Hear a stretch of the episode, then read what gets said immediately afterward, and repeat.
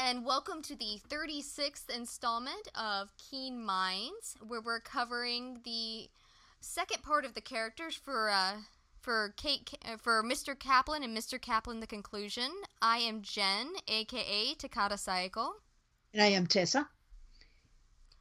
And we are jumping back in. We had to cut it short last week because well, There's, not short exactly. Well, by short I mean by short I mean we had to cut it in half because it got too long. Yeah, well, it was an episode with so much in it. It's not a surprise. I mean, we just had so much to talk about, and this is, and we left. You know, we had, you know, Ressler was certainly pretty juicy there in the first um, in the first part of the of 421 and 422 but I mean, we left Everybody Kate. Was. Yeah. Oh, it was it was really, and you know, this is a John and John episode, so you can tell that is a you know, it's a John and John. Now, I'm surprised we didn't get any Dan Knauf episodes this this this season. He's been quiet. I I don't know what's been going on with him. I think he got off social media, didn't he? Yes, he did. Uh, he was a follower of mine, so I'm a little little sad. Calm down. Yeah, I like hearing from him.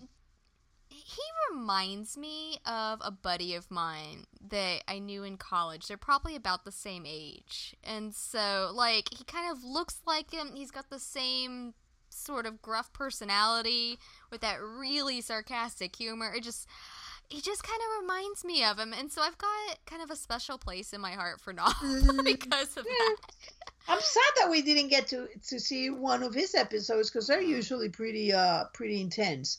Um, but I think that he was also involved somehow as a producer in Redemption, so that may have taken you know, I think that he was producing both, and that was a, you know, pretty. It must have been pretty intense. I'm amazed that John and John actually got the time to do the. I don't think those men slept this season. Like, I'm wondering if their family saw them. Um, everyone was talking about you're so quiet on social media. It's like they're not sleeping, guys. Give them a break.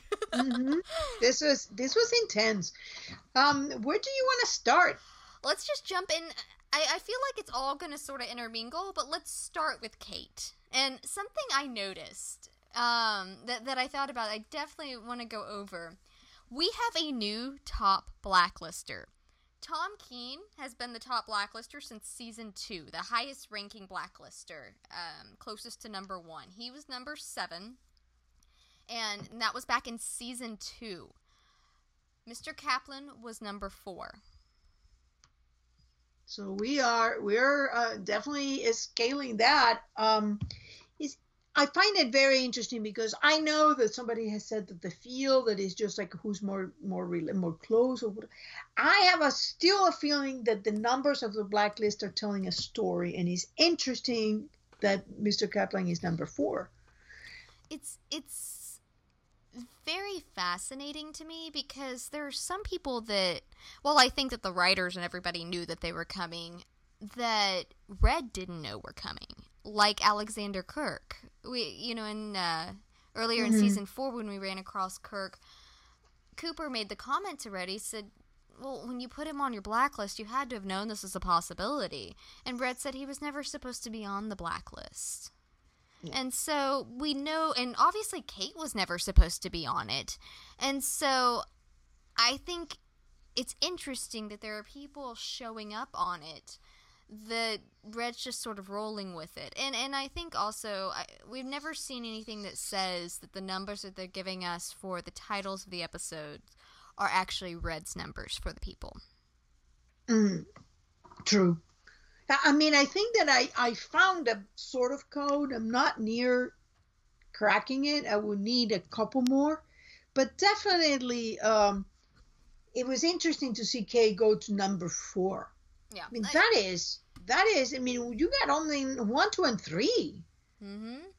Uh, and I think that everybody kind of knows that number one is Raymond Reddington. There's a good possibility, yeah. I, I definitely could see that. Uh, red could be, um, maybe it's Red, Liz, and Katarina. Maybe. You never know. Yeah. So, I wonder if Jennifer Reddington is going to show up in there. You know? I'm I'm curious about her because I know that I believe John said that she's coming back around. I I'm very fascinated with Jennifer. I I'm fond of the name. I mean, don't know why, but Mm-hmm. hey, you can take it as a, as a, your personal tribute. yes, yes, because they certainly know who I am. All the sarcasm there. Um, I think they have a clue who I am. it's all right. I'm okay with that. Um, but um, no, the, the numbers are interesting. I've never really been able. I, I've never seen the pattern there. I'm a fan of patterns, but I haven't. I haven't figured out the pattern, and I will be fascinated to know what it is. This is what I found so far. The numbers do tell a story, and it's a story that Red is telling Liz about her family. That's what I found. And it generally goes as it's and that is the reason what I found that they have the numbers sometimes are bizarre. For example, sometimes you get a, you get a name blacklister that plays a very minor role when the entire action is about somebody else. So why have this person as the as the number? And I found that because it is telling a story who the blacklister is, and it's generally in Red's words. Yeah, I could see that. And so, you know, you why is the the blacklister the freelancer? It's not uh, Floriana Campo. Um, you have others, um, the the forecaster, or there's there's a few that have happened like that. They're not the real blacklisters. We've had blacklisters that have very funny names, like the the the oh, which is the guy I always forget his name. It's not the cadaver, but he looked like the Undertaker. Oh. You know, the Undertaker. Um, he was in the name blacklist, but his name was you know Milton Bobbitt. So why do that? So in in general, I think that there is a pattern, and I think that No, Milton Bobbitt was just Milton Bobbitt. yeah, Milton Bobbitt, but he was called the Undertaker. Mm, His name, okay, his, yeah, yeah, yeah. his name Sorry, is I'm he was, the, I'm thinking the caretaker in season three. yeah, the caretaker. Um, and yet you know he wasn't really that blacklister. No. I mean, there was a lot of action happening that didn't have to do with him. hmm So it's, it's all very interesting. Now, what do you think about um, Kate's plan? I mean, she was. She had so many layers to it. That's what fascinates me. I, I love that in early season four, they started this episode, or the, this season, with Red telling her that she was out of her league and that she needed to know her place. She was the cleaner, she was not the planner. And, and he went into great, sarcastic, harsh, biting detail to remind her of her place, that she was not a planner She was not the strategist. and yet she was able to take apart his empire. She proved him so wrong in that, and uh, this guy's been kicking himself for it the whole way through, uh, for various various reasons. But I I Mhm. loved the different layers to it. Um, I I think that she, much like she told Liz, she was getting tired by these episodes. It was just like she had done all of this. And she made the comment when Gail came back, he goes, You didn't run. And she said, Just standing here is making my head Drop. hip flare. Yeah. head flare. Yeah. And, know, I- flare. and so like she is she's in pain, she's tired, she's sick, she just is done. But she can't be done until it's over. And so Now, let me tell you. Let me ask you something. What do you think about that? Her the object of her plan was, because you say that she's done, but what is exactly that she wanted to do? I think she wanted Liz to find the truth. Uh, now, what that truth is, I don't know yet. Um, I mean, because she, she made the comment to Red at one point. She said, you know, I was so. so Focused on you that I lost track that all I had to do was to give her the truth. Yeah. And so, like, I think she wants to drive a wedge between them. I think she wants to try to keep Liz as safe as possible, but in the end, keep Agnes safe. Because she she told Liz at one point, she said, "I've already failed you. It's Mhm. Agnes that I'm thinking of now." And so, I think her thought process is that she can take the mother away from Red. That'll take the child away from Red, and they will be safe to move forward.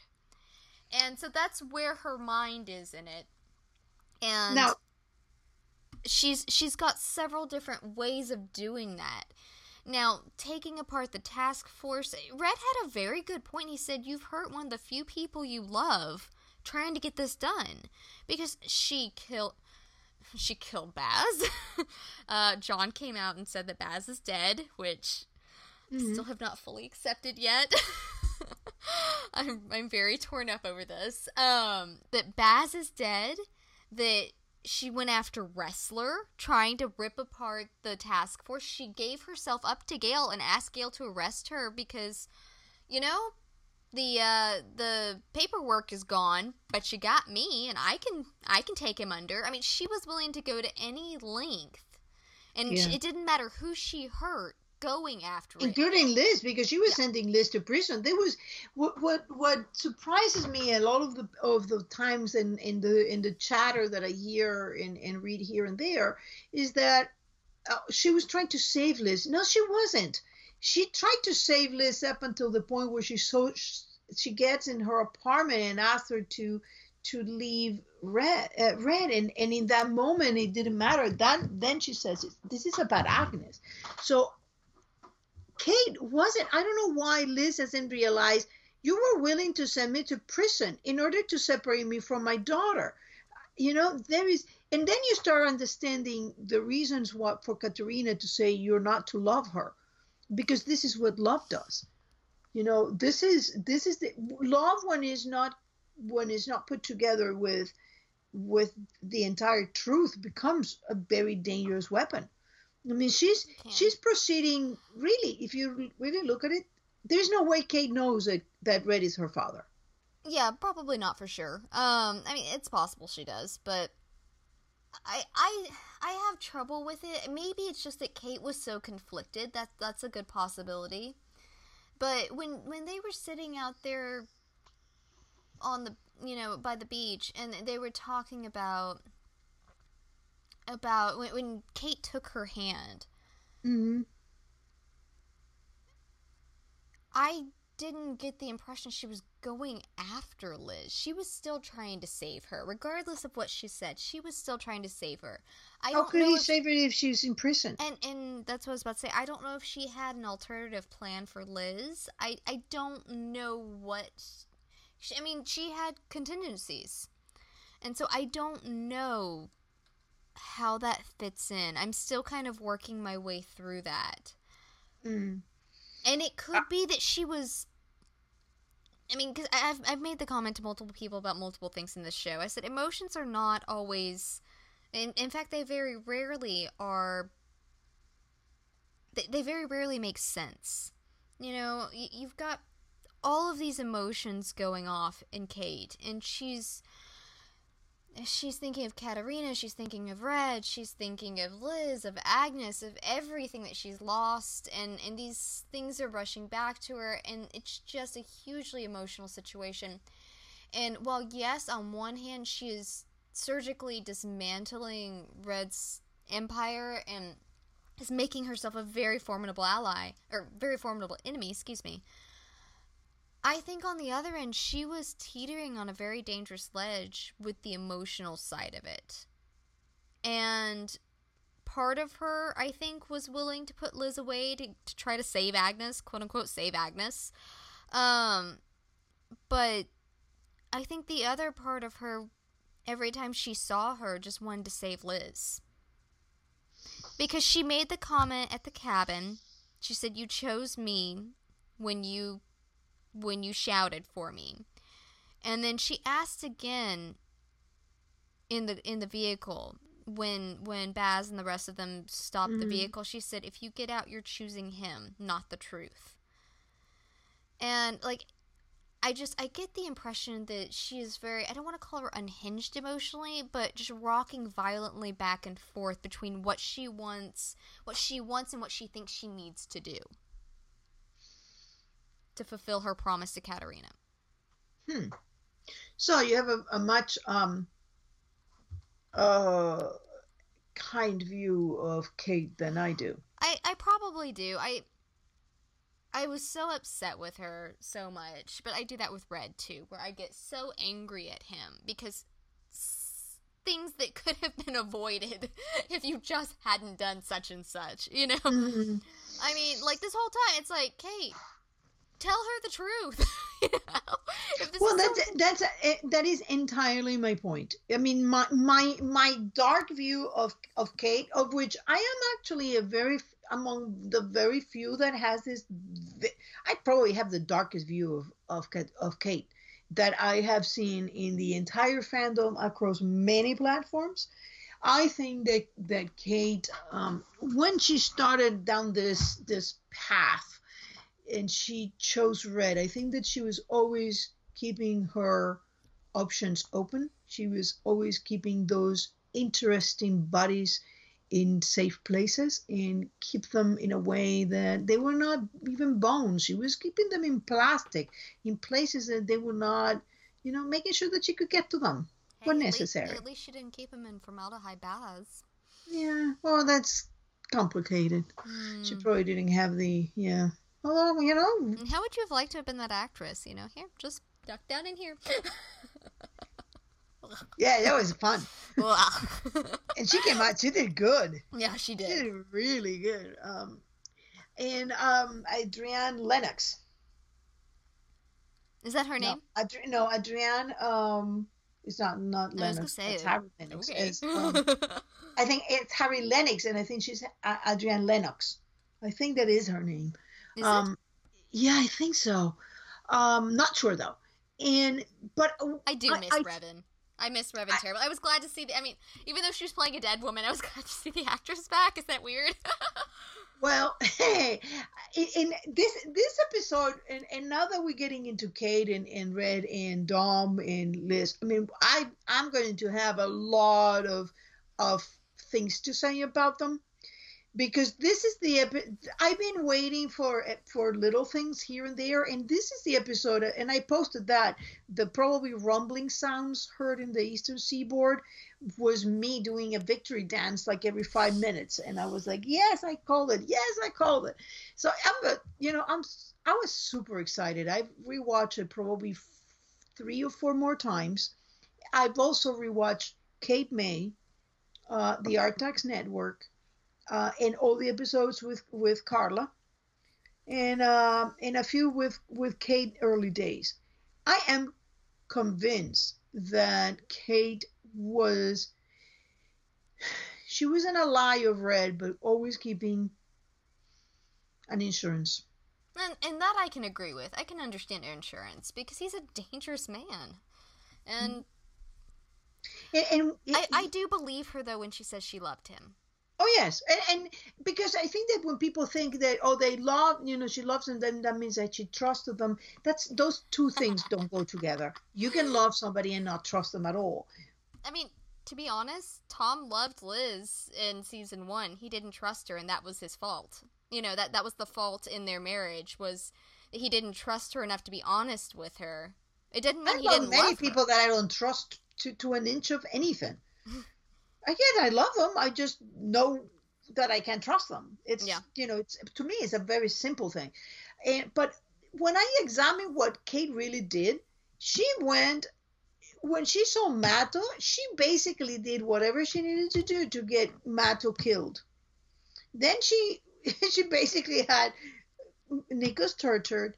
Um she I find very interesting that you know every man that every person that was responsible for her losing her beloved God dead or tortured or damaged or destroyed. So whenever you are tempted to look at her like, oh well, she was a mass of emotions, well, that mass of emotions managed to get the man who who sent Mato to uh, to get the Bond guy, uh, and then that resulted in Annie being killed. Mato got who was a guy who break who broke the jaw of the of the brother got killed. Everybody is getting killed. I do wonder if she ever went back after that guy that that killed Annie. I mean, Mhm. I, I just kind of assume he's buried somewhere six feet under in a wall somewhere. You know, he didn't survive that. yeah, I don't think so. But also, I found one interesting thing as I was rewatching Requiem, which is another one of those that I watch a few times.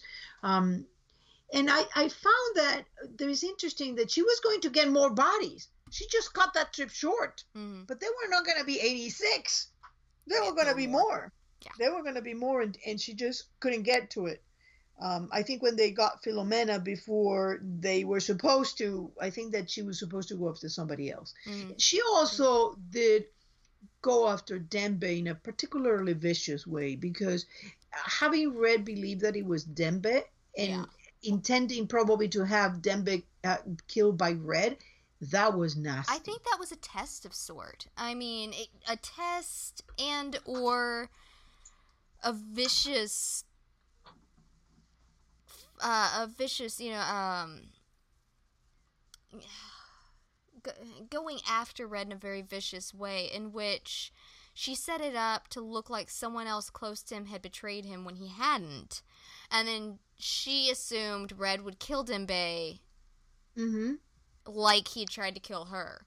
And then, oh look, it wasn't Dembe, and then Red's just heartbroken over it because It would be even worse. yeah, and like I, that seems like pretty epic revenge. I mean, Yeah. it's right up, right up the alley. Like I, I think that's what she was trying to do there.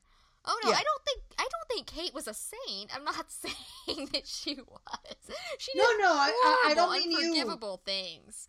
Yeah, and also because to me it's very clear that when the the moment she's contacting Gail, her intentions is to put away the entire task force. At that moment when she's negotiating uh, immunity, she could have said, "I want immunity for me and Agent Keen." She doesn't say that. So to me, what she's trying to do, and it's it's very interesting. She says, "You know, I was so focused on destroying you that I lost track that all that I needed to do." was to tell her the truth. Yeah. And and I and we go back to that suitcase. If that suitcase had been something horrible that Red did and is going to drive a wedge between them, she would have gone for that first. Come on, that's like that's an easy peasy thing. Well, it's okay. Let, let's talk about the suitcase because Yeah, I I've been the suitcase. okay. I I've been having some trouble with that because I I don't think it's Katarina. I don't. No, it doesn't make Um, any sense. And so, well, and I think that that's what they want us to think, and that's usually Mm-hmm. not the right answer. Um, and so, I I don't think it's Katarina. Going from that, my question was, okay, I have to figure out, and I think I actually mentioned this in last week's podcast. I said I have to figure this out because I've got a story I'm about to work on, and that's that's huge in it. Like you can't just leave that out, you know. So what about the suitcase? What suitcase? You know, there's no suitcase. We're pushing this under the rug. Um, no, and so it's something that for me, whether I, I have to find a theory that I'm comfortable with because I'm I'm not the type of writer just to go. Katarina's the easy answer. Go that way because I don't think it's Katarina. Ergo, I can't go that way and write it well. And so I've been trying to wrap my mind around this because you have Kate going in, and Kate go Kate apologizes to Katarina, and so, So, that, that, means that Katerina either Katerina is either is Katerina or is something that Katerina didn't want. Yeah, and so apologizes to Katarina, and then when Red goes, damn it, the suitcase is gone. And Dembe says something, uh, and you may have the quote because you, you're better at red quotes than I am. Um, he I don't think Liz is uh, uh, is going to ever be ready to forgive um, you to for lear- what you did for, to Katarina. no learn to ready to learn what you did to Katerina. I think is the, the quote. And so that makes it sound like it's Katarina. And it, it was phrased that way, it was worded that way. It was supposed to make the average viewer think this is Katarina. And so that's that's fine. That's what they do, and it's it's a spy show. That's what they do. Um, but I don't think it was, and so I've been trying to wrap my mind around it. And Blacklister two one four over on Tumblr, and I she she made a post the other day, and I went, I love you. I was like, thank you. You just helped me so much. We started talking about that maybe it's it's not so much who it is that's in that box as what it would lead Liz to because you're not just going to deliver a box a suitcase with a corpse in it to Elizabeth Keen and she's going to go okay and walk off. she's going to investigate it. She's going to get to the bottom of it. She's going to find out what's going on.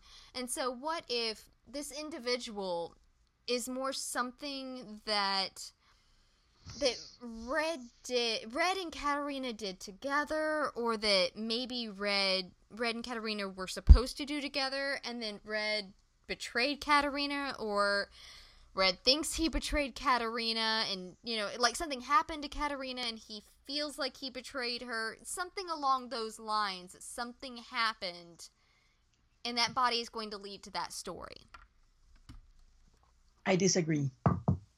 I don't think it would work. Um, it's based on nothing that I can say. Oh, that's totally wrong. It just, I wish I could put my finger in it. And probably need to make like three or four more posts to be able to to be rational about this. But my my my sense is Kate is among all, many things. She is rational and she is mm-hmm. a ter- terrific, terrifically efficient woman. So if this is something that is going to drive a wedge between Liz and Red by any means, by the body itself, by what the body would lead to, by whatever truth it is. And this is very simple to do. And is going to accomplish getting rid of Liz away from Red without hurting Liz at all. Don't you go for that first? if you made a promise to somebody to, to protect that child and you made a promise not to touch that or you knew that the person wouldn't want that suitcase. But that gives up that child. That takes priority. And yet she doesn't do that. She goes after that after she has that immunity agreement and after liz have proven that she's not going to renounce of the task force or red.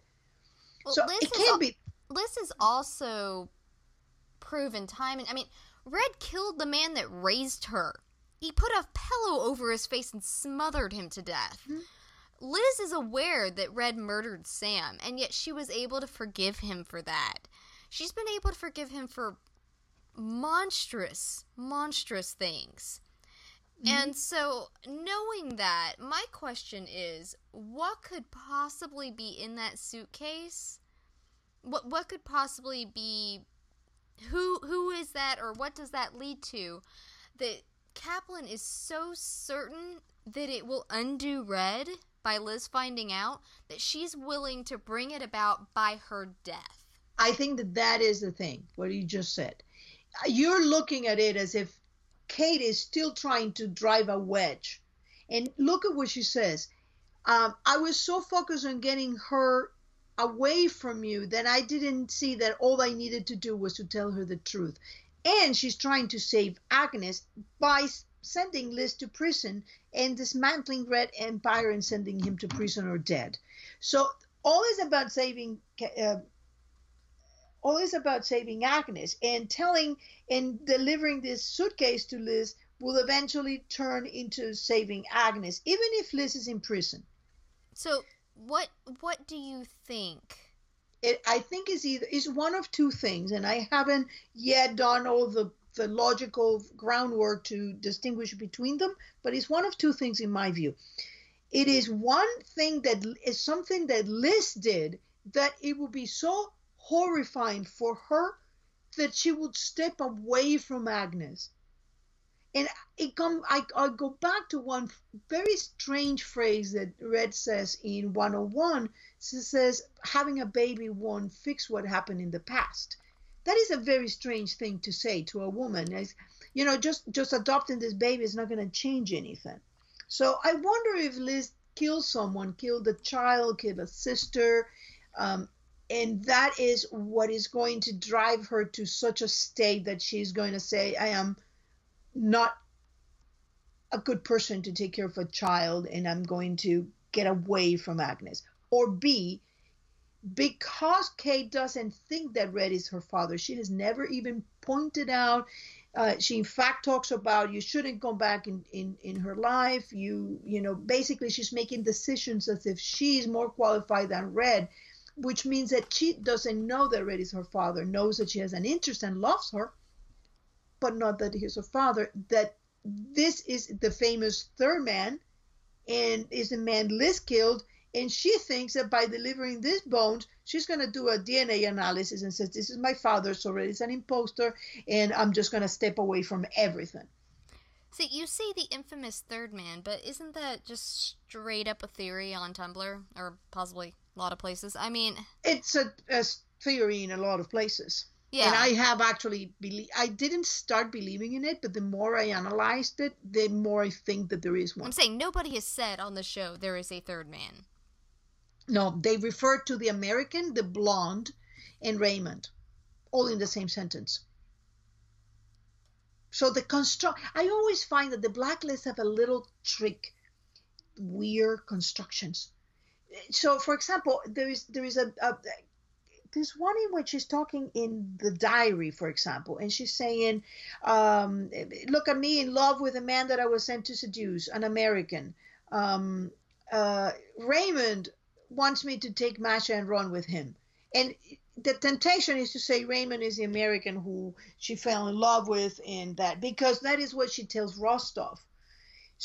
But that is a very strange construction. The construction would would be, "Look at me in love with Raymond." Uh, the man that I was sent to seduce and betray, an American, and he wants me to run with take Masha and runs with him. But how could I do that to Masha? She's my life. So the construction is bizarre, and whenever you find bizarre constructions, that's red speak. Maybe. And so to me, that is a there's there are little things. She, for example, Kate is so convinced that she's been getting answers that she doesn't see that She's not getting really any answers. Are you in love with him? Is it serious? Uh, she answers something else. Is he American? He says he's an assignment. It's like Liz asking, um, My name is Mash and said you were born in Moscow. That's not an answer. You can be named Masha and be born anywhere. So to me, those are the little things that says that diary is not is not true. What Kate, what Katerina was telling Kate is not true necessarily, all of it.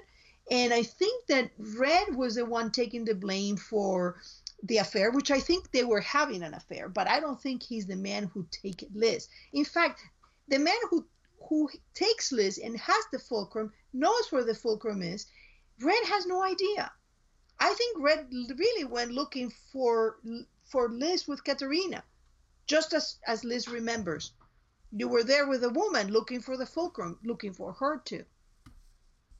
So if, mm-hmm. if you put it that way, then Kate thinks that this man is the father, and Red is just this crazy man who loves Liz, and now the, the love got a little too crazy. Because if she thought there was a father, it would be very hard to behave as if she had. I think Katerina behaves as Katerina does, a bit like Liz. Liz, you're going to do what you want to do, you always have. Oh no, no, Kate, Kate, not Oh, Katerina. Oh, yeah. Kat, Kate and Kat, Kat, Katerina and Liz are very much alike, Yeah, it's like I I can see Katerina just doing whatever. yeah, doing what she wants to do. And and I bet that she's very fluent in red speak, and she's able to wrap her fingers around anybody and read anybody like books, and and just make them do whatever she wants them to do. Yep. Uh, the other thing I found in, intriguing about about the suitcase is they're missing parts. There's no hands. Interesting. Kind of like the uh, missing thumbs from earlier Yeah. in season three. Yeah, yeah. It's like I don't know, weird. I hadn't thought about that. That is interesting. But uh huh. Um so uh I because it's me and I love Tom. Um I'm going to take my moment to to talk about Tom Yeah.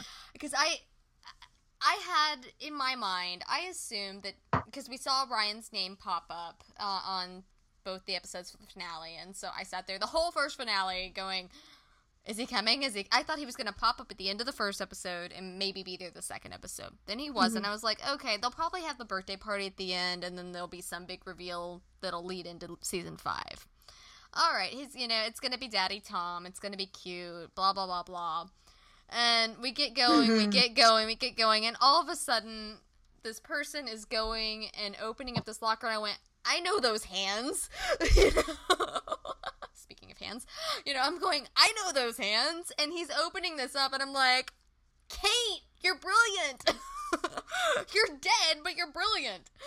And Tom was the perfect person to choose for it because you have a man who is going to know, no matter what, if Kate is alive or dead. Because guess what?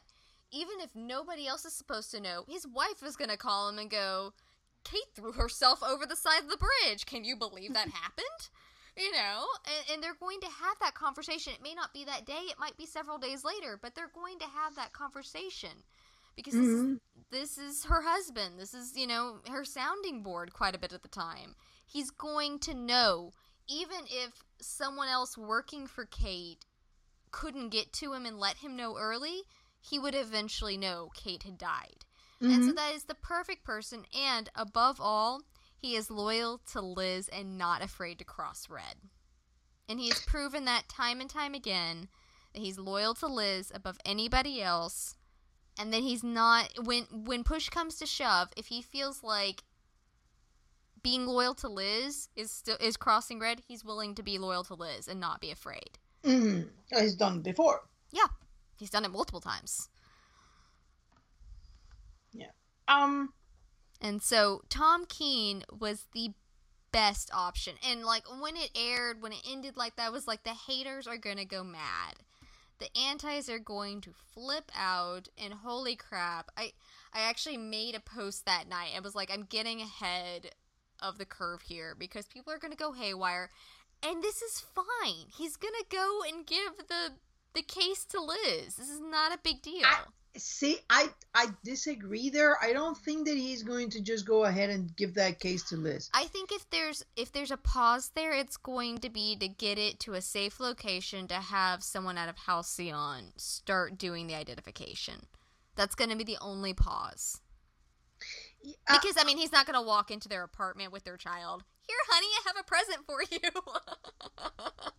Happy birthday, you Agnes. get used to it. I know, right? Happy birthday, Agnes. have your first hey, dead look body. What I got to. Yeah, that perfect present for a kid. Hey, um, she's a keen. Might as well start early. um, I, I do, I do think that that Tom's. I do not doubt for a second that Tom Alliance allegiance is fundamentally to, to Liz, but I think that he is also likely to. He's been burned by this this um, parental figures using them right and forward. You know, they they have they have done they have used them over and over again to do what they need to be done. And I think that he may you know, do a little investigating of his own before yeah. he. Well, I mean, I, I don't that. doubt that. I mean, like, I, I can see him starting. I have no idea how long it would take. I've actually got a question out. There, there's a group of that they call themselves Script Such and Such over on Tumblr that that take writing questions for various things. I've got a question out right now to a forensic group on how mm-hmm. long it would take to identify 25 to 30 year old bones that were well kept. But we don't no know that those are 25 to 35. Well, I, am just making the assumptions as close as I can get to it. Mm-hmm. Um, unless John Bokenkamp would like to answer my question, you know, I mean. I doubt it. Um, yeah, same here. Um, and if he did, it would be such a roundabout answer. I wouldn't know what he meant anyway. Um, but regardless, I have no idea how long it would take to identify bones like that, or I, I, guess dental records would be how they win, but what if oh, they did? Oh, I, that's another part missing. Were there no teeth? No, of not that I can weren't. see. Of course there were. I knew there was a skull, so I just assumed there were teeth. Um, I'll have to it's go back and like look. Here, you it stops here, mm. so I think that teeth were removed. Of course she did. Damn it, Kate. Um, or Red, or whoever did it. Um. Yeah it's a it's a very interesting it's a very interesting bag of bones because of the uh, the first they were not buried in the suitcase they were buried somewhere else. They well, they were those are not preserved. She didn't no, no, have no. the suitcase with her. No no no no no. The original bones the the dead body was not buried in that suitcase and decomposed in that suitcase. That suitcase is intact. That suitcase was did not have any organic material decomposing inside. Those bones were in dirt or in something. I suspect dirt because there's no there is no animal chew marks and those were caught with a you know cut proper cutting instrument like a chainsaw or whatever saw they use in medicine but mr kaplan seems to like the chainsaws. And there were and and they have very little um soft tissue attached to them. So those were not preserved like her bodies were basically what she did is mummify them by taking the the, the blood and then uh, putting them in bags and mummify them and created like perfect specimens these bones were endured and were dug out and put in that suitcase after they were just bones. No more anything to decompose. And you see, like the, the surrounding of the suitcase is clean, is you know, didn't. Yeah, but Red knew it was a suitcase because he said that exactly. they had to find the suitcase. So he knows suitcase. it was. Yeah, he knew it was a suitcase. So and he was on. He wasn't there when they buried it, and he knows it's a suitcase. And he obviously, whoever it is, is nobody that he cares for. He calls it the damn suitcase. It's not even like this person. Or how could you do this? How could you dig this person? I also think that the comment Dembe does at the end doesn't. It's such a misdirection because Red is one track mind. Red is on the suitcase. And Dembe is talking about what you did to Katerina, and we're meant to put it together like they belong in a conversation. But Dembe has done that before. Like you know, I don't think she's going to do well with this. Okay, you told told you about the, the, the parental thing. You're her father, but she's not going to do well. And then I think that the clue to that is that Dembe, before that, Liz is telling Red, I couldn't walk away. I don't want to walk away from you. Even if I hate you, even if I occasionally hate you and, and distrust you and and don't don't like you or sometimes I love you and because we're a family and and how could you do this to me when i've been looking for answers my entire life you take away one answer you have easily i am your father. So what is that red did to katerina that liz will never forgive? And she has said this over and over in season three and in season two. I want those answers and i want that I, so that what red did to katerina is prevent her from being in Liz's life. And I think there was there was some sort of like, great, if she's alive, is you go away and you never talk to her ever again. I will keep her safe, but you're gonna get away, and that will be unforgivable for Liz. I think I'm not a character analyst, but logically tells me that that might be along the lines. Yeah, uh, and that that might be it. That might be why she faked her death. You know, because I mean, Dom Dom blamed Red for the fact that that Katerina quote unquote died. Um, choices, the choices yeah. And so I mean, yeah, it could be someone that maybe Katerina killed. That Red was like, "This crossed a line. You've you you got to go." That's interesting. I like that. That's another possibility. Yeah, because I think it that has he forced be... her out, and then that would that would line up once again with yes, he knows, no, he doesn't know, because Red switched back and forth with I knew exactly your mother is dead.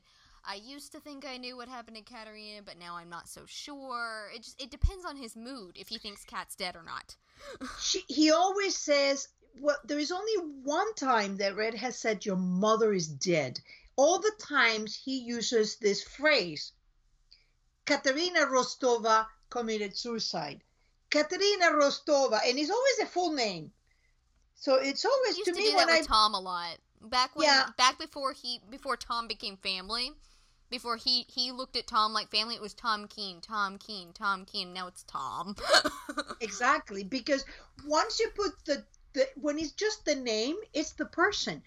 But Tom Keen, he knew Tom Keen wasn't a real person. It was a main name.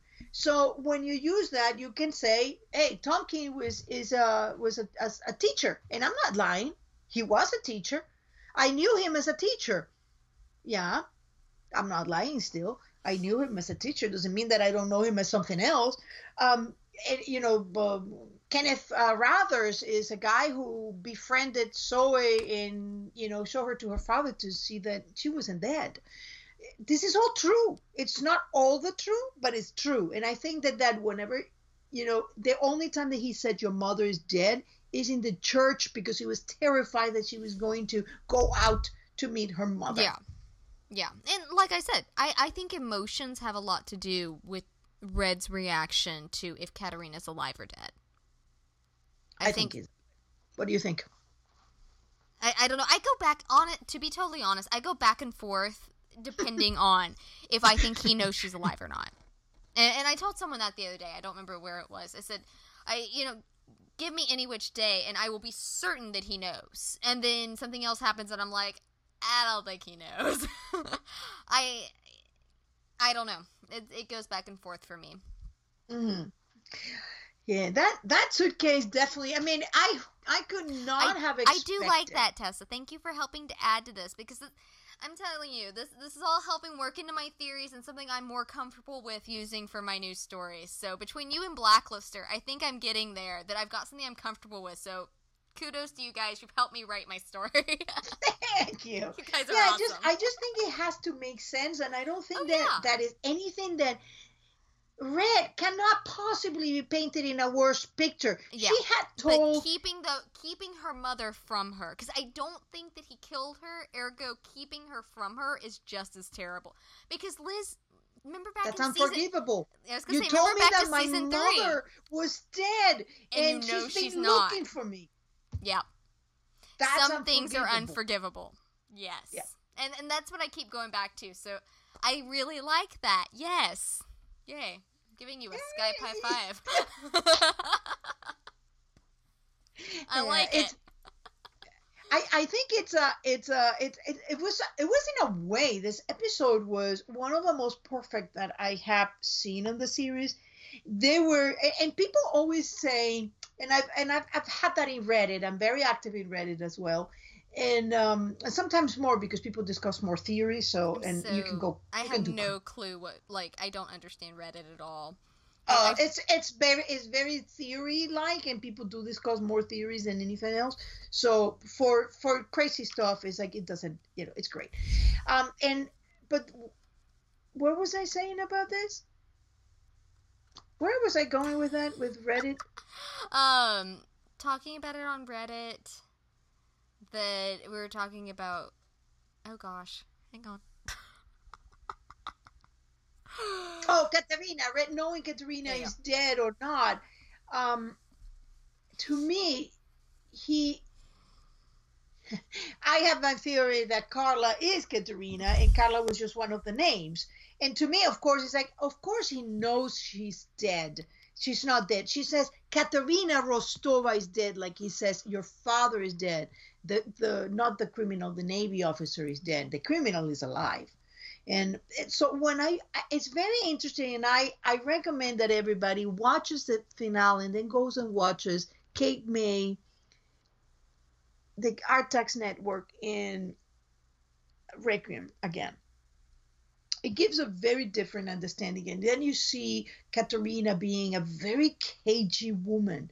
She was really manipulating thing and then there's something very interesting in in all this that that is happening is we tend to see requiem as being the truth and because it was said this is the truth i was she didn't is. have memory It's Kate's truth. yes It's it, she wasn't making things up it's from her point of view. Her memories are not faulty, is what I, I don't Yes. remember the exact phrasing, but Saron it- said something was it. like that. And and so it's not so much that it is the absolute truth; it is Kate's truth from her point of view. exactly Obi Wan Kenobi there, you know.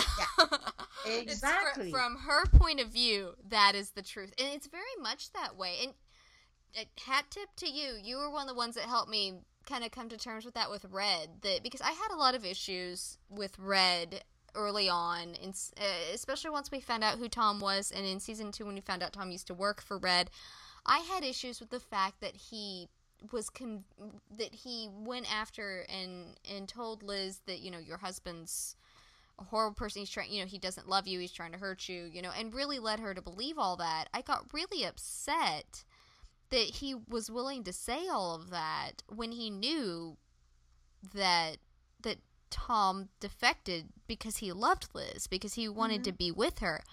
And it was he- he didn't know it then. He didn't know it when he was saying it to her. And that goes back to what I was saying about sometimes I feel like the way Red feels about Katerina if she's alive or dead is playing off of his emotions on you know on if he thinks she's alive if she's not you know what what his Mhm. emotions are telling him kind of goes back to that in which he's not 100% sure so he sways back and forth kind of like kind of like I was saying with Kate, with you know some, you know, I want to protect Agnes, and if that means sending Liz to prison, that means sending Liz to prison. But here's Liz sitting with me. I want to take her hand. This is the little girl that I love, you know, and you know, just that emotional upheaval that these people are in the middle of, and that Red has found himself in since reintroducing himself into Liz's life. He has taken himself out of the strictly business. You Mhm. see so many of these people. Red and Tom are both very similar in this ma- in this fashion. When it's just business, they are on the top of their game. They can do anything, and they can get away with anything. And they, you know, they, they are. You don't cross these men. But when it's emotional, that's when they start making mistakes, when they get blindsided, when they, you know, they they get emotionally involved to the extent where they just go gung ho at something that this is my child, this is my wife, this is someone I care about that I love, and the emotions take over, and it it while they don't always falter on it, it makes them susceptible to faulty reasoning where Mhm. they wouldn't have been at any other time. Um, I, I have a couple of things to say about Kate. What did you think about that scene with the eye? Okay. The roomie and I have a joke. This is why is it always got to be about the eyeballs? Because both of us are super squeamish over eyeballs being taken. I think everybody is too squeamish about that. It's a good thing to be squeamish about. Stop plucking Yeah. people's eyeballs out of their faces, guys. You know. And, and Kate is like, good news, you're gonna live. Bad news is your debt perception will never be the same. It's like, and like as soon as she said that, we are like, damn it. As soon as they took him and he had been doing the eye thing, I'm saying, oh boy, no, oh no, no, Well, no, she no. she had she had a blanket that she was curled up with. She threw it over her face, and she was like, "Tell me when it's done." I'm like, "Why do I have to watch it?" She's like, "Cause I know you are." it's the bad wreck. You can't look away from it. He kept turning towards the camera with it, going, "My eye," and I'm like, "We know, honey. Turn away." I go, "Okay, it's good." No, it's not. Go back. Go back. Put the put the blanket back over. Oh, it was that, that was But that it- was uh, an interesting. I, I did interesting find the wording interesting because Liz is discussing Kate and discussing who she is and what she's been doing, and she's talking about the surgical precision in which she's been dismantling Red's Yeah. empire, in which she's got the scalpel out, and you're like, okay, here we go, eyeballs, freaking eyeballs. Yeah. It was so Um, funny. The, the roomie goes, I will never have an optic scanner. I will never be part of it. No one will ever take my eye. Now, the the another interesting thing with with Kate is, do you remember that one of the bodies they dig out is Newton Phillips? yeah. Now, Newton Phillips was killed because he was compromised by the cabal. The cabal got him to get him information on Red so that they could plan the um, incursion. So, does this mean that Gale is involved with the cabal? That he's being a puppet of the cabal? Because I- he we- said that these are people that. that. they try to to turn, and we know we know about about um, I mean Mako Tanida. They so I wonder how many of these people really were against Red in in turning. I I think that now not all of them. I don't think that he thought were were people that they were trying to turn. Um, I think that if Gale is linked to the Cabal at all, it's not intentionally. It's very much like Ressler in season three, where he was Manipulated. yeah, where, where he was just following orders, and I I could see Gale having gotten put together with a Cabal member who is a very well respected FBI agent, you know, who is basically giving him leeway to go on this witch Mhm. hunt. And Yeah, yeah, that's what I meant. yeah, yeah, and, and is being manipulated by it. And he's so gung ho on getting to Reddington that he doesn't realize anything's going wrong. And if you don't.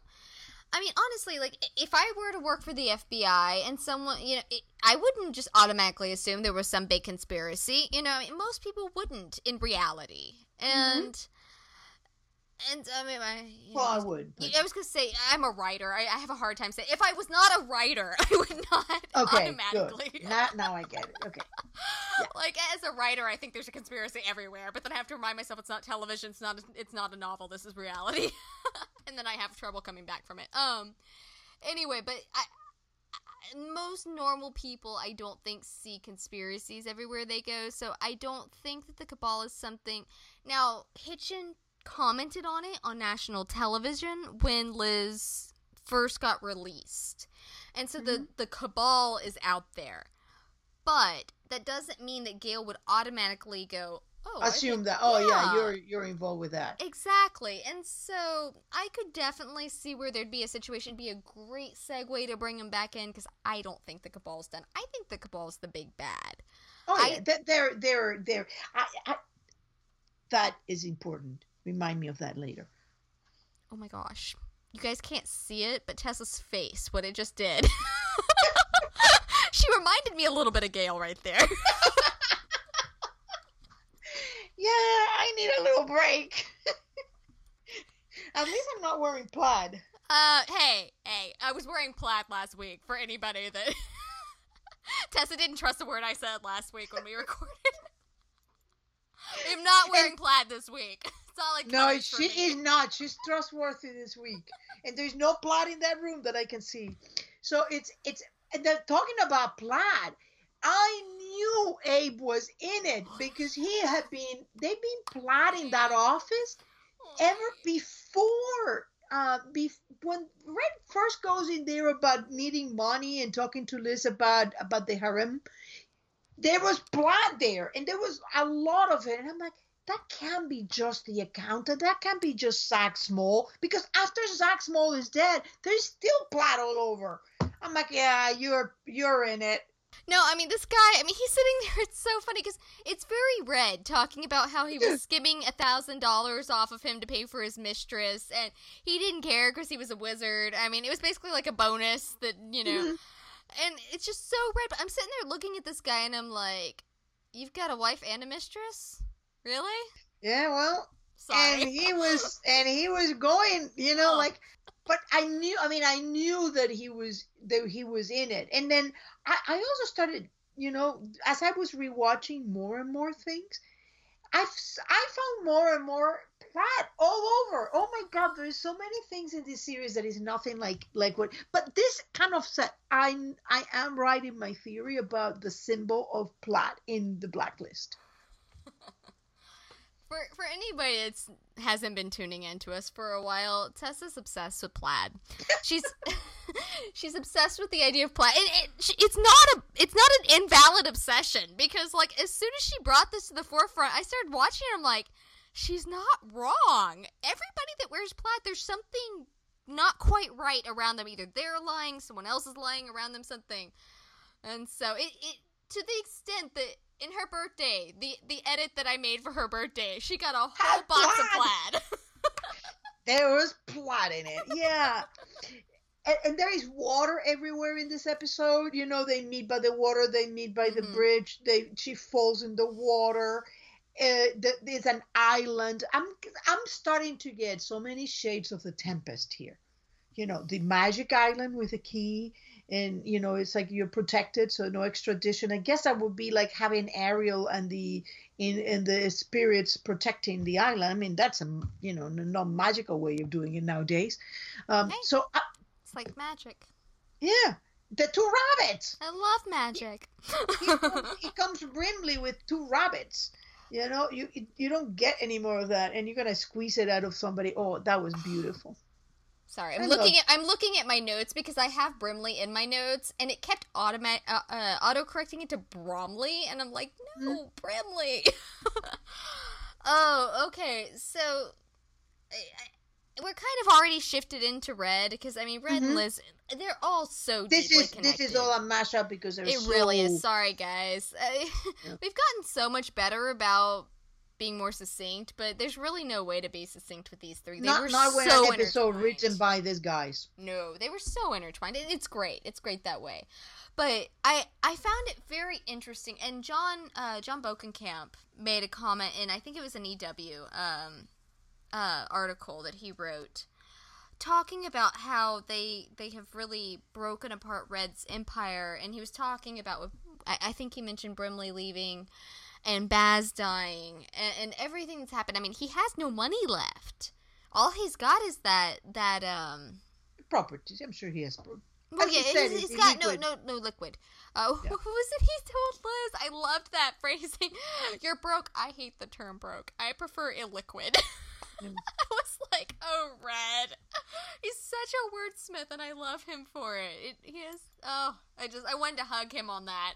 That was such an Um, acceptance. It was a, such an elegant way of saying, of accepting what she was saying Yeah. without really saying, "Yeah, your father," and taking it right into soap opera Oh, territory. yeah. Oh, but it would was have been so red. awful. It was so red the way he handled it. Just, ugh, you know, because he he typically does not on, on the big things. I I've noticed. I'm I'm starting my my slow go through the entire series.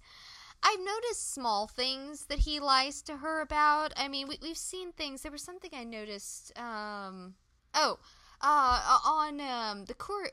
No, not the courier. Um, the second episode in Uh, the freelancer. freelancer thank you um he he t- he says she, uh he tells her that he has the antidote and Mhm. then a couple scenes later he goes there was no antidote liz or you know elizabeth Mhm. lizzie agent keen whatever he calls her that She scene. was Lizzie then. um She yeah, hadn't. It's, it's been a very slow transition into a grown woman instead of the four year old. Yeah. I noticed that Tom doesn't call her Lizzie anymore either. I thought that was an interesting switch. When they got back together, it's still Babe, but it's not. He's called her Lizzie once. Hmm And that's very interesting. I don't know what to make of that. I think they're they're in a different. Um, I think that when he started seeing it was, you know, Lizzie. This is Lizzie and protect Lizzie, and she Mm. became Lizzie, a protective, a, a, a, a thing to be protected, a child to be protected. It was not a relationship of equal. So I think in a way she was more like childish to him, and now is you know is Liz is the a woman. innocence. Yeah. Yeah. I like that. Yep, there you go. Wow, thank you. You just helped me on a character development thing. So- Wow! See, I'm learning from you. Maybe I'll eventually learn theory. Who knows? Oh, I think you're pretty good. Um, Um, but So- no, there's um, but but it's interesting that the they're they're tearing it down so much. But Brimley leaving, it, it was very much. It was the beginning of that episode, bringing Brimley in, and it was kind of like this. No, not Brimley. But Brimley's been there for ages. You know, it's like Kate's- 19 years. yeah.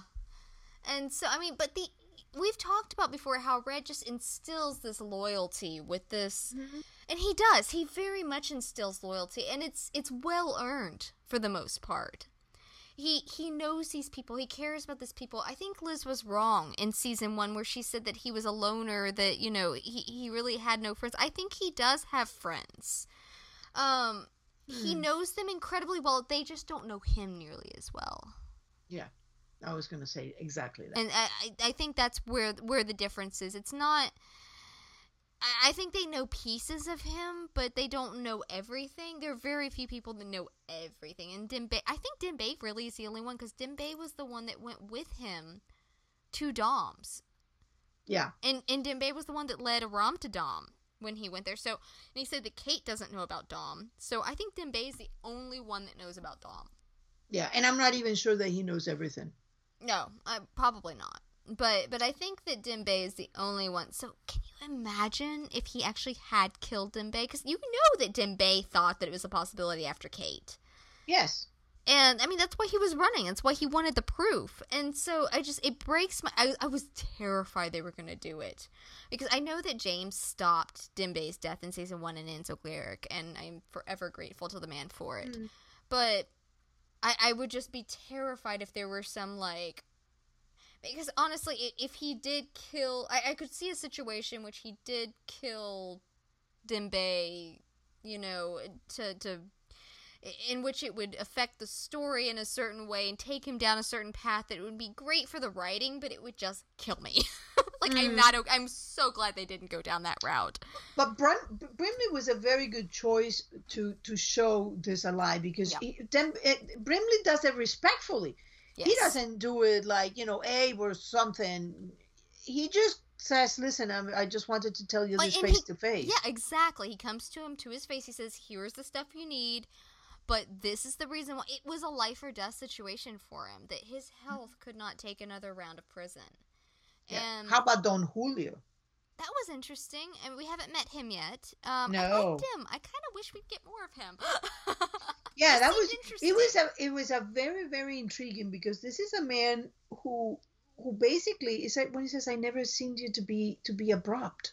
yeah, and he was Eh. very, very abrupt. Yeah. Uh, it was you know there was there was you could tell that how much of the respect Red has is comes to the fear and and the infallibility that he has hmm and how this Kate has cost him more than the money that he can make The respect.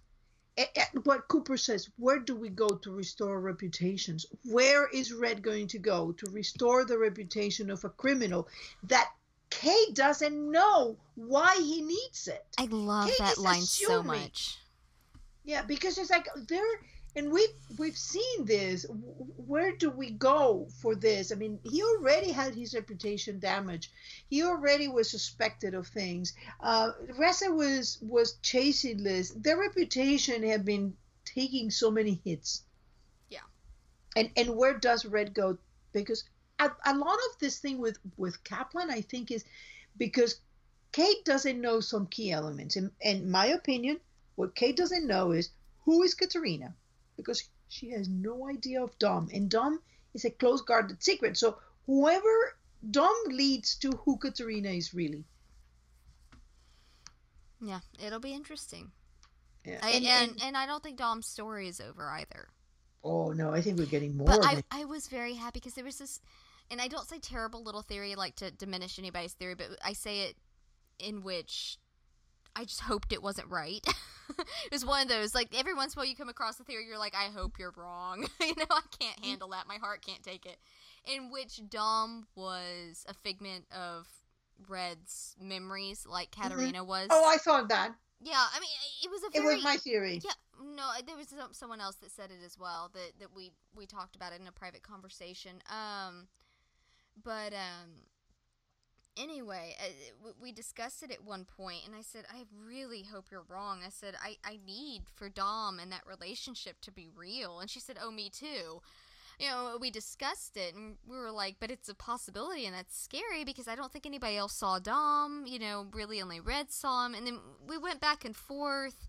And I, I had about decided that Dom was probably real because you did see Dom by himself, and which was definitely a, a good thing, a, a good because you never saw Katarina by herself in in Cape May, and um, No, in fact, they have a brilliant scene. I I haven't really noticed it as well as this time that I rewatch after, in which Red is having dinner and they put the camera and she he's sitting alone at the table, and then they kind of move the camera and you see that she's sitting there and you think, oh, she was just uh, obscured by the by the column that is in front of her. No, she he was alone, and they show you that. It's amazing. Yeah.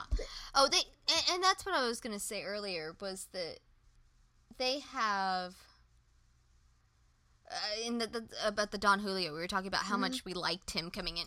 Yeah. These writers have such a great way of coming at. like, They'll introduce a new character and make it like you've known them for four seasons. You get five minutes of them, and it's like you've known them. You, I had, I never questioned for a moment that Red had a long history with that man and knew him and his wife and everything about him well. And he did the same thing with Stratos. Hmm? Yeah.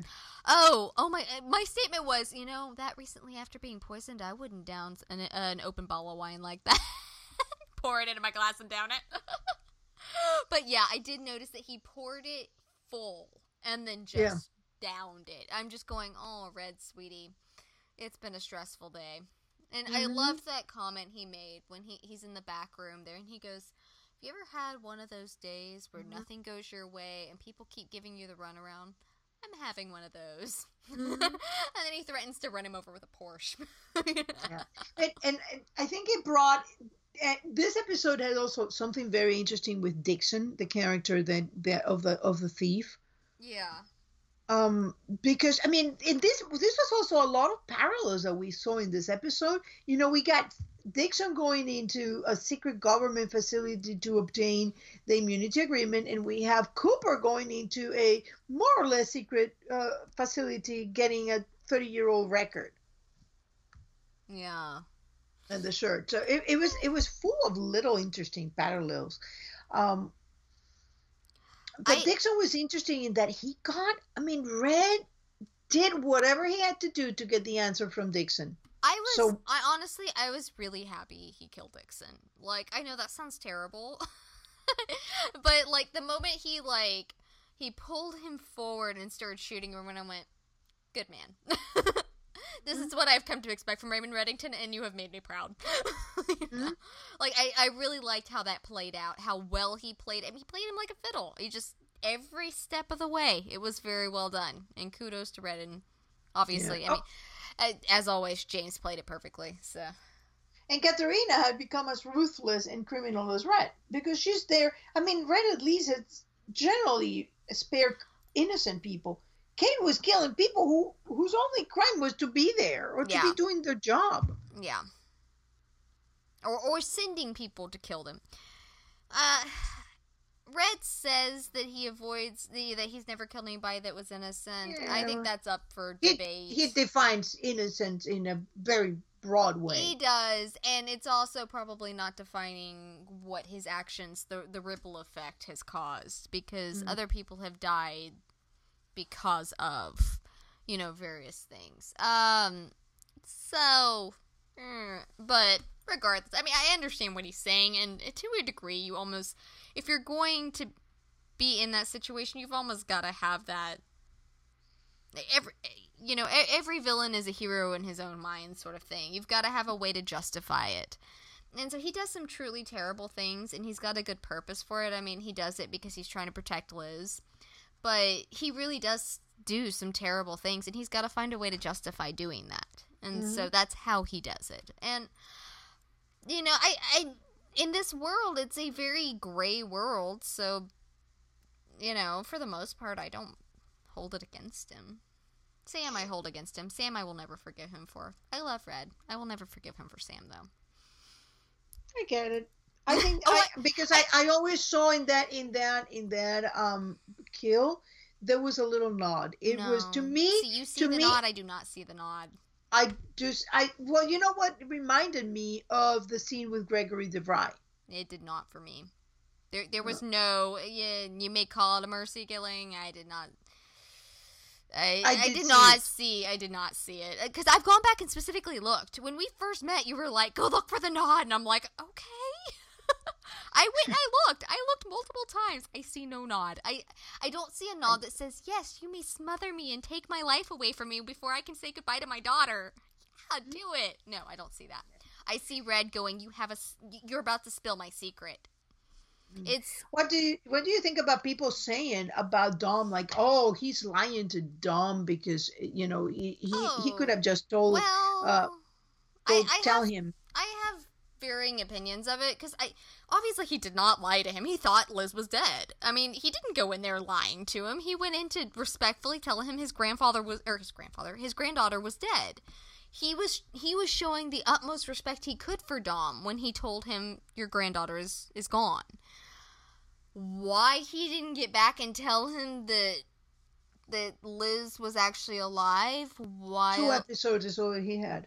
I, I was gonna say it could have been a time issue because even though he thought Kate was dead, he's still been fighting an unseen enemy, and so he's been going mm. back and forth and doing things, and so I could see him going, "I need to go do this," and just not having the time. He's Yeah, been running like crazy. By the harem, he's already under under attack. Yeah, I, it just it's I don't think it was a spiteful thing that he did or a mean thing. I do love Dom's reaction because like that face he made. My first reaction was, "Oh my gosh, she's about to give the man a heart attack," and then they're Mm-hmm. walking the door. Dom, breathe. You're giving yourself a heart attack.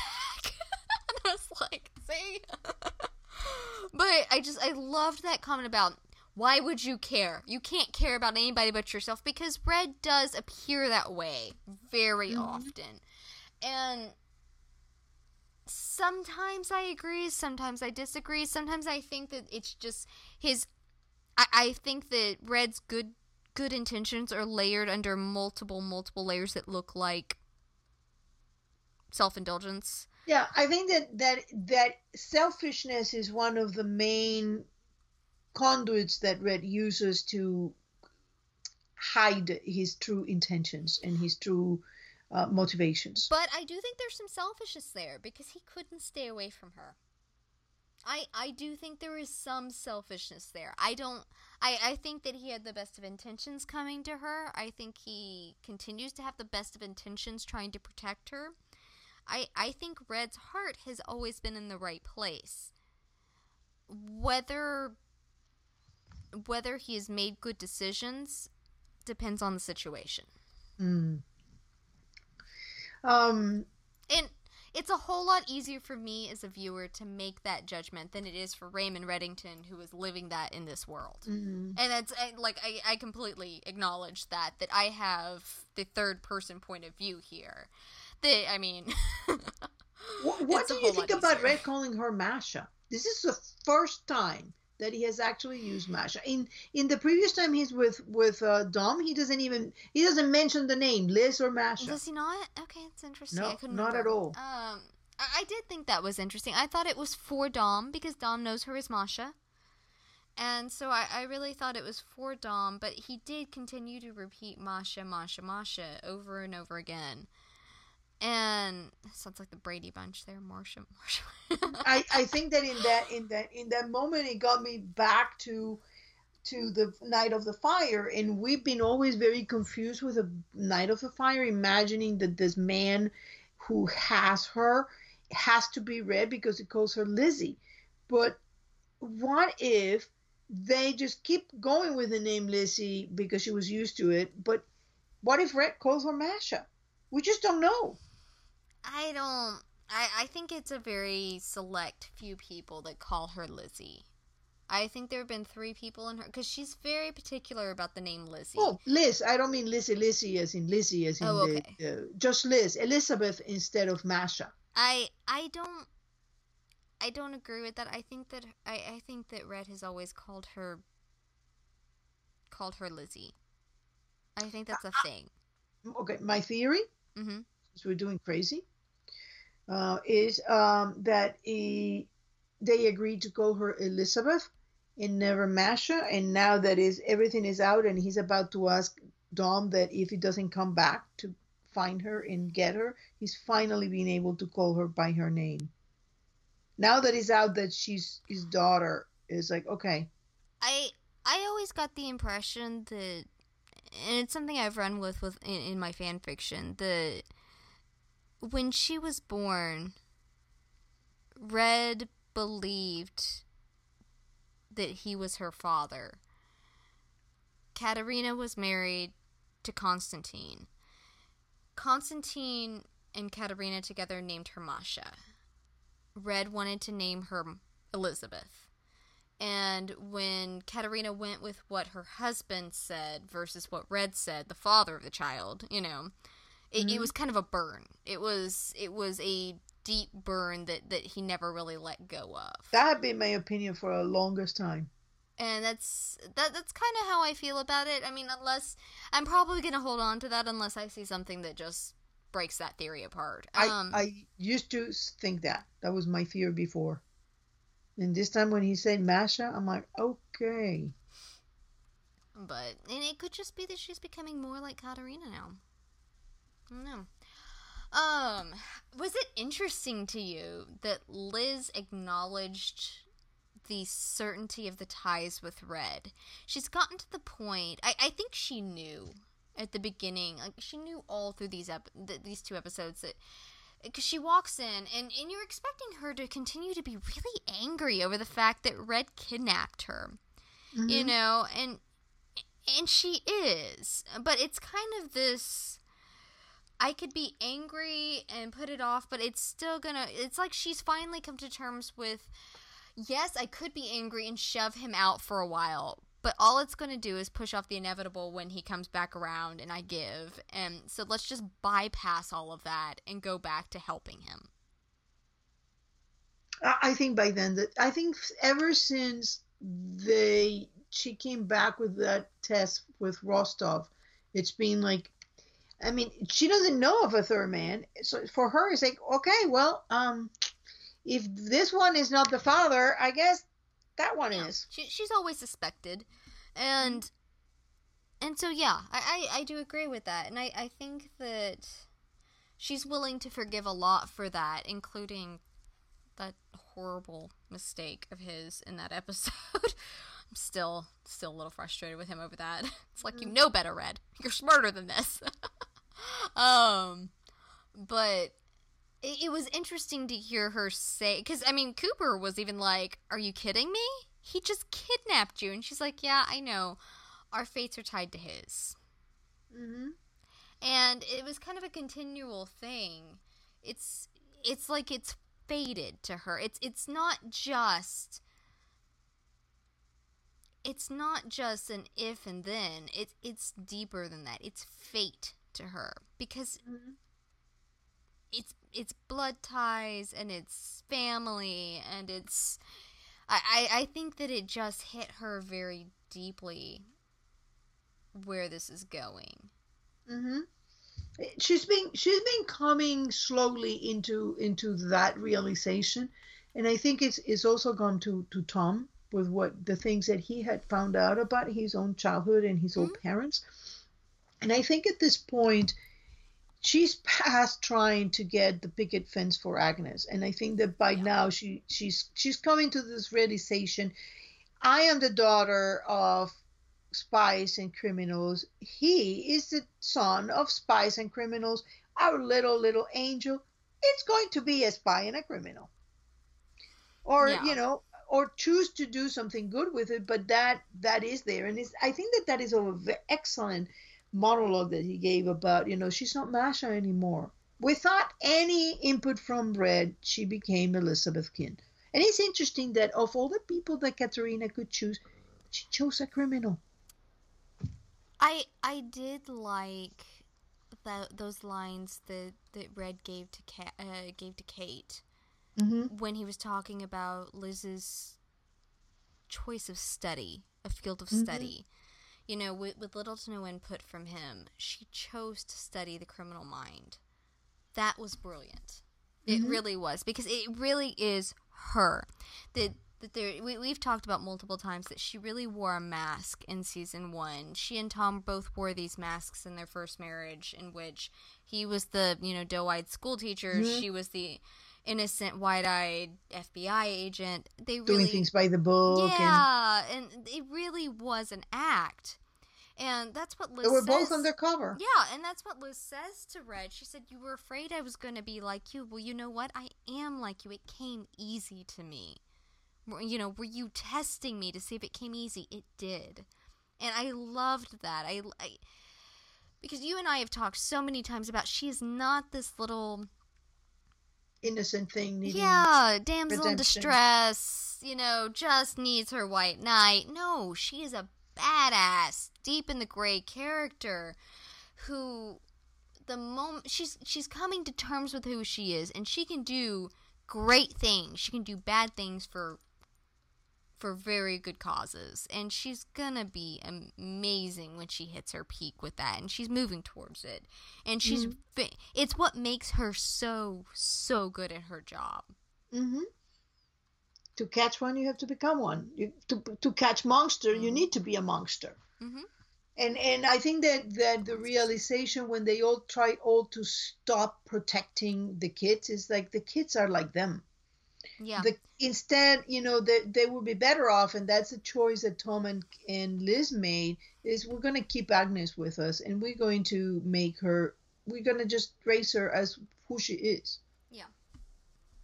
Yeah, they, they don't need to raise this little angel. I mean, let her be a kid as long as she can be, but she's going to be raised with them, with her Mm-hmm. parents, with the pa- parents that love her, parents that want to raise her correctly, you know, and do do as best as they can for her. But that doesn't mean they're not going to teach her self defense. It doesn't mean that she's not going to learn to gu- shoot a gun pretty early. That she's not going to learn how to manipulate and to work Calm, things. Steal, Exactly. be I mean, undercover. But guess what? I mean, these two people that are trying to be better, that that are trying to be, you know, that, that are balanced out in the gray, and honestly, the the balance there is better almost than these people that are trying to be so so good, because they're never gonna reach that, and they like Ressler has been doing, they're gonna keep rubber banding back and swaying back and forth. especially when they're in that world. I mean, if you're Yeah. if you're in a regular world, you probably can't manage quite well to be the black and white. But when people move in in the, Exactly. the spheres, it's people move. That that's just not an option. And you know, even even Liz, you know, they sent her with this grifter if, in Nebraska, and she ended up being just a badass criminal, just the same. So How about the parallel of the burning of the that's passports? exactly where I was going. that was I saw that scene and I'm like, oh my god, he's burning them. And so, I mean, it it was just so parallel to Tom. It really was with with season two, and it, and it it was part of the passports, just like Tom. You know, the ones that that were mm-hmm. done that that Kate had had done in. Those were the ones yeah. that Bud had done in. People that they trusted, people that they loved, people that they. Eh, well, I don't know about loving Bud, but you know, as as I well as he did in his way. in in a way, in a way, it's it there was a, a lot of hurt when he says, yeah. "You raised me. I'm not just another It's yeah, it's yeah. Um, it's a warped love that Mhm. that he had for Bud. Um, because he didn't have any foundation to understand how to love somebody. Um, but um. But yeah, I loved that parallel when it came about. I just it made me so Mhm. happy. Did you? We, we we covered Dom, but we didn't cover this, and I was interested in covering it. Is Uh-huh. that Kirk doesn't know about Dom either? And if you think about it, Dom doesn't even refer to the supposed husband of her daughter. Never even says, "Hey, have you left her alone and keep it in your pants?" Uh, they wouldn't have had this problem. no, there is zero. I mean, they. So that is, which lets me to believe that Katerina is anything but a KGB agent. In fact, one of the there was a very interesting tweet about you know some things about Rekim that that uh, Cerrone addressed, and one of those is who is the man that she kills. You know that the Russian kills. It says is is just a um a um what is the word? I just want to see so I can say um random adversary. So Russian one of adversary. ra- it was a Russian ab- uh, adversary. Uh, no, but the, his answer is random adversary. Who was Oh, the was it? Russian man Katerina killed? And he answered himself, random adversary. Main purpose was to reveal that Kate to Kate that Katerina was a spy. Now that's a Russian Soviet intelligence guy, and she describes him as a adversary. So that is getting my theory that Katerina was really not a KGB agent. Right there. I don't know. So I did another little mystery dance. I know that. We'll see. Uh, I think we covered Baz death. I, that is, I just hope they don't do that, but I think they well, will. John John's made it pretty clear. I mean, Mm-hmm. unless he just decides to go back on it. I mean, it's I I do hope what they do if unless they decide to go back on it, which I'm okay with. You know, hey, if you guys want to go back on what you said in the, the article, we're okay with that. If that means Baz coming back. Um, but I, I hope they give him a funeral or something. I I really need some sort of closure for Baz instead of just hey, look, he's bleeding out on the street. We don't know what happened to him. I just, Mhm. I feel like he's too much of a fan favorite to do that too. He needs. He was in in the video for for Agnes. Yeah, I mean, come on, guys. I just, I desperately need something. How about bringing him back? Yeah, He's- I'm better with a that. Cool character. I'm better yeah, with he's a cool but I character. I think that that feels less possible than at least giving us some closure. I Mhm. just, if nothing else, I want some closure. Yeah. So in this episode, we had basically we have covered every single uh, symbol that we have in the blacklist. We have the plats, we have the Waters, we have the Russians, we have the magic. Music? Huh? Musical instruments? We've talked Um, about that before. yes. No, there was no musical think so. instruments. Um. So spe- speaking of water, speaking of plunging to your death in water, um, um, see, I can link that. That was a great scene. Oh, it broke my heart. But and, and I always feel like I'm so hard on Red that when I when I'm proud of him, I need to give him the the major kudos. I was so so proud of him when she's sitting there goading him into killing her because she's thinking this is her last resort. You know, he's he's gonna kill her, and then Liz is gonna tell Tom, and Tom's gonna deliver the thing, and all of it's gonna work out. And he goes, but that's the thing, Kate. It was a mistake to do it the first time. I'm not gonna repeat that. And I'm just going, oh, Red, yay, growth. I was so proud. It's I, I had kind of felt like he'd been going towards that that he felt like it was a mistake but he didn't want to voice it because that's just not the world he lives in he can't voice that kind of stuff but to hear him voice that to hear him say to, to be there and to be in that moment and that decision to be like i can't and i won't was just beautiful it was perfect for him and like as much as i hate to see her go i feel like at this point we all knew Kate was going at the end of the Mm-hmm. the That And- was, I, I didn't deal with a lot of feelings until after the well after the episode. Uh, last week I made a, a Liz music video, and that Mhm.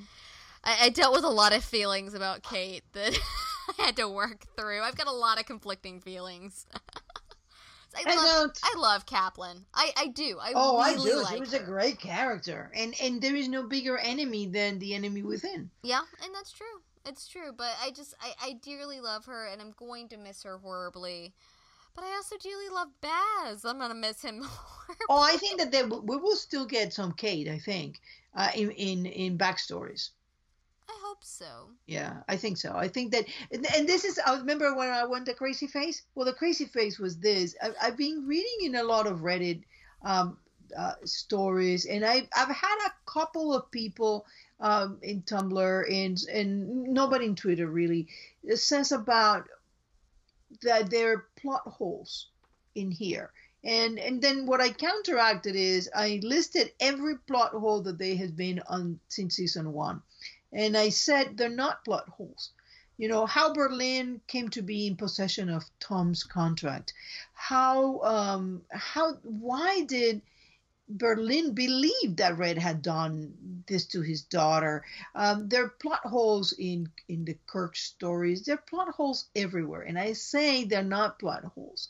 These are the final threads that are left on the ground. Mhm. And when it comes season, the last season, you we're going to see how Fitch and and um, Berlin and the Cabal and Rostov are all connected into one final thing. Wait, we saw in, in these episodes that you know, um, Yes.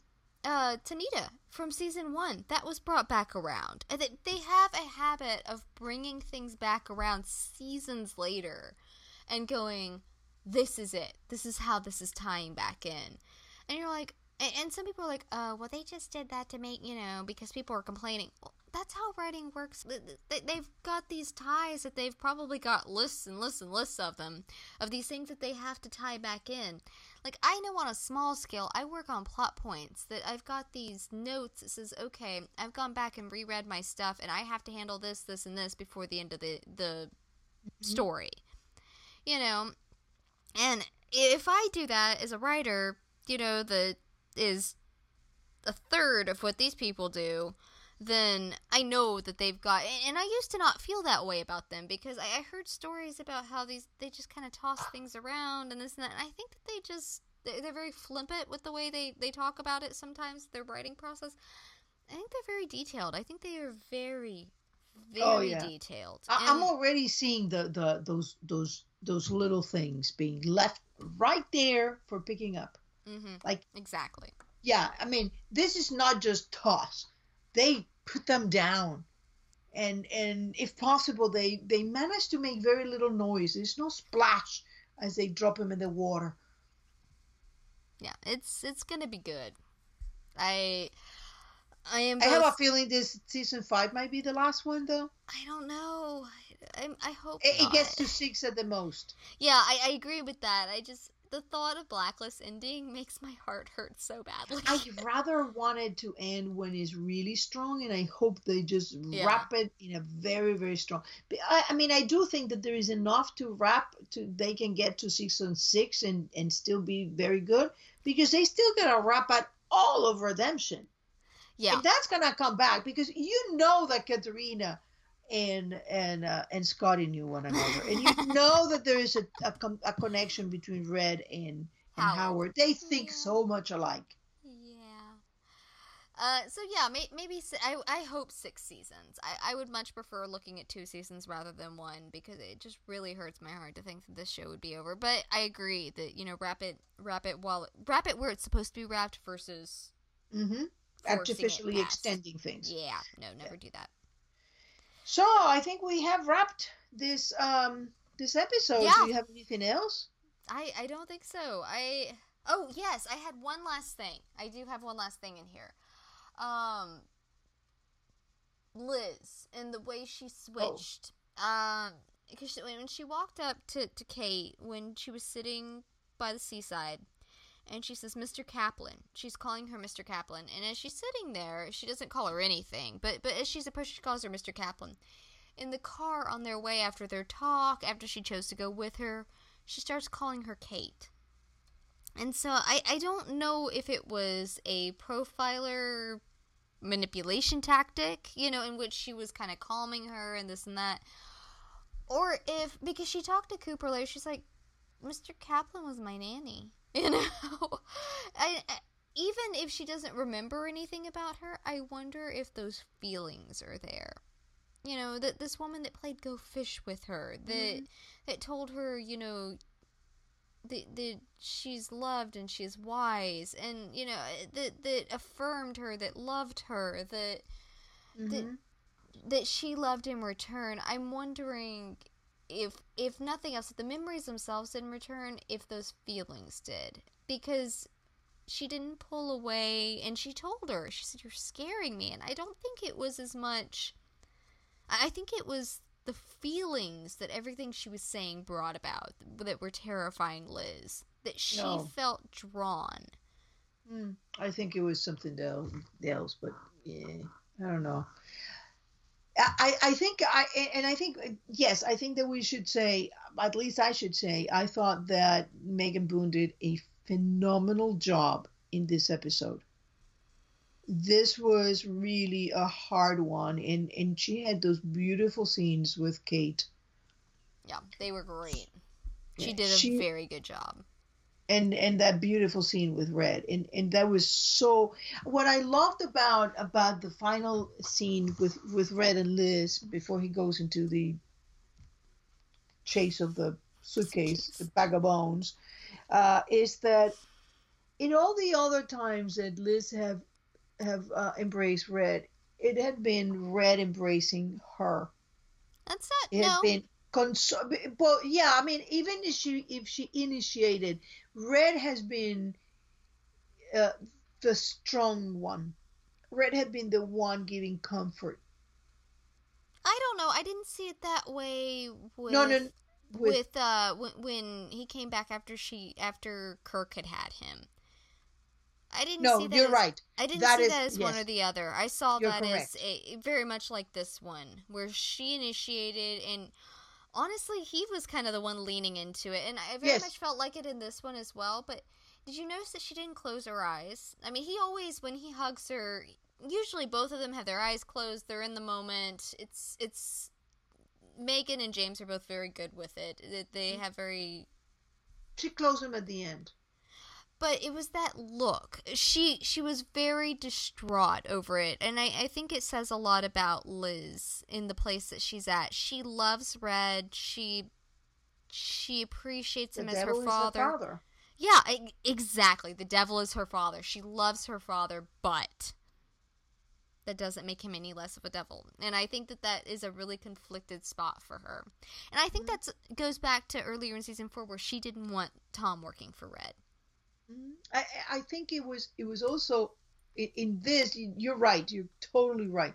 In that one he kind of goes into it but in this time it it was a feel that he actually almost melts into her. It was he had been so afraid and and and James Mhm. Spader thoroughly completely mastered that scene in a beautiful way. I mean it was so understated the fact that they chose to have him saying nothing except prefer a liquid, which is a way of saying, yes, I did all this, but I, d- please don't say, let's just not call it broke.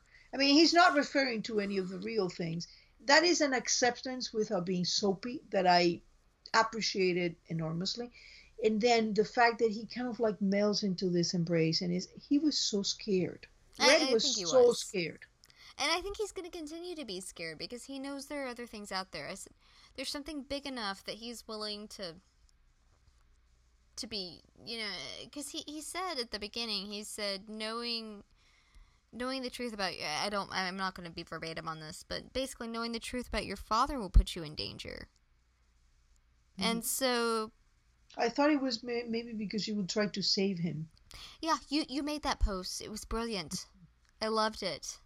Um, the the talking about Kirk because of who she thought he was, that she'd try to save him, and maybe that's something Red's afraid of for for their own relationship. Well, remember that this face to me was very similar to when he's sitting in the car uh, in uh, Madeline Pratt uh, in Earl King, and she says, "Don't, do not do this," and you know she's like, "Yeah, but I care for you," and he's like, "Yeah, great, don't do this," yeah, yeah. because I think he's afraid that in one time. And I wonder if that is something that she did already in the Night of the Fire, that she did something that saved him. And in doing that, you know, she got burned or something maybe. to make me brave. Hmm. But I mean, a four year old's not going to drag her, you know, father out of the burning house.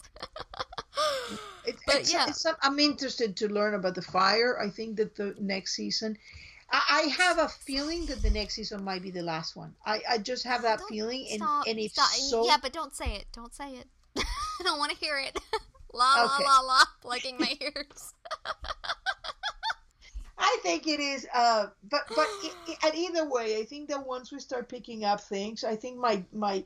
I mean, so far, all I can say is my my theory stands. So I had to adjust a few things. Sam is not an ambassador. Sam was a grifter, so he was a criminal. Hey, you know, I'm adjusting all the time. But I mean, I so ha- far, I had to adjust a few for redemption. It's fine. It happens. I still gotta make my posts. I've got it sitting in my drafts of all the stuff that I had to adjust for redemption. redemption. so Alright, what I- is what are they gonna do if if Carla turns out to be Katarina? Then I will bow to your brilliance. It's. No, the scream is going to. Everybody's going to need to wear like ear muffles because um, the scream is going to be heard in the globe. watch if that ended up happening watch it be the weekend i'm in dc or in, in dc in new york Oh yeah. Oh, if that right. happens, I since I'm the only one saying that, I expect the crew of the blacklist over here. My door. hey i've called a few things they've never come knocking on my door You mean that you? I I shouldn't expect them. no i don't think so No. Oh. Oh well, I cling to my hope. yeah, you know. they do to send them my way too, okay? All right, well, I think that about wraps us up. Uh, we may do another uh, season four um, reco- um, recount of the whole season. Uh, we will let you know when this will be done, Yeah. so you can tune in. Yeah, just, And just happy- keep. Oh, sorry. Happy, happy theorizing and happy gifting. Yeah, and and happy Memorial Day. It's a if you're stateside, then it's Memorial Day Yep. weekend. Be safe, be happy, enjoy your families, and uh, thank you to the troops that it's memorializing. Um, and so you can catch us on SoundCloud, iTunes, and YouTube, as well as Facebook, Twitter, and Tumblr. And we love to chat, and we will let you know when to expect uh, uh, the the analysis of the fourth season and of Redemption. I think we are gonna kind of cover everything, so it may be a two part. Yeah, yeah. Maybe that would be a two-parter of the whole uh, season. Which- the, the which Yeah. was basically just a very long season four. yes, I'm gonna miss it. Oh god, Redemption. And with that, all right, see you the next time. Yeah. All right. Bye bye. Bye.